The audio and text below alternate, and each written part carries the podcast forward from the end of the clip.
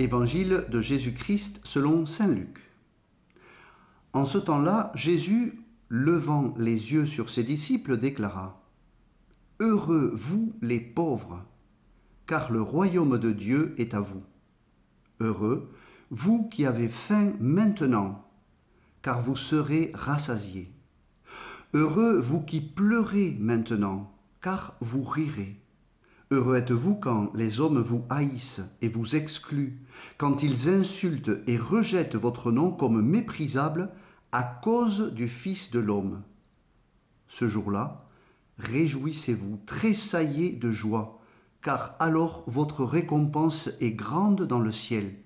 C'est ainsi, en effet, que leur Père traitait les prophètes. Mais quel malheur pour vous les riches, car vous avez votre consolation. Quel malheur pour vous qui êtes repus maintenant, car vous aurez faim. Quel malheur pour vous qui riez maintenant, car vous serez dans le deuil et vous pleurerez. Quel malheur pour vous lorsque tous les hommes disent du bien de vous. C'est ainsi, en effet, que leur Père traitait les faux prophètes.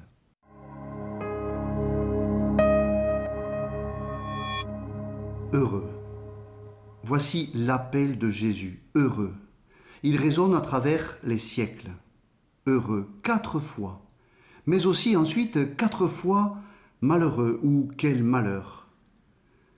Si mon présent, si notre présent est simple, facile, sans combat, alors nous sommes de ceux dont Jésus parle dans la deuxième partie de cet évangile.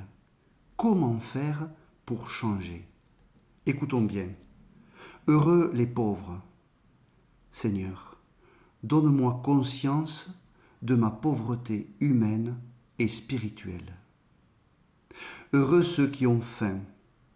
Seigneur, donne-moi faim de ta présence en moi et autour de moi. Heureux ceux qui pleurent. Seigneur, apprends-moi la tristesse, le refus de tout ce qui ne va pas dans ce monde, la révolte.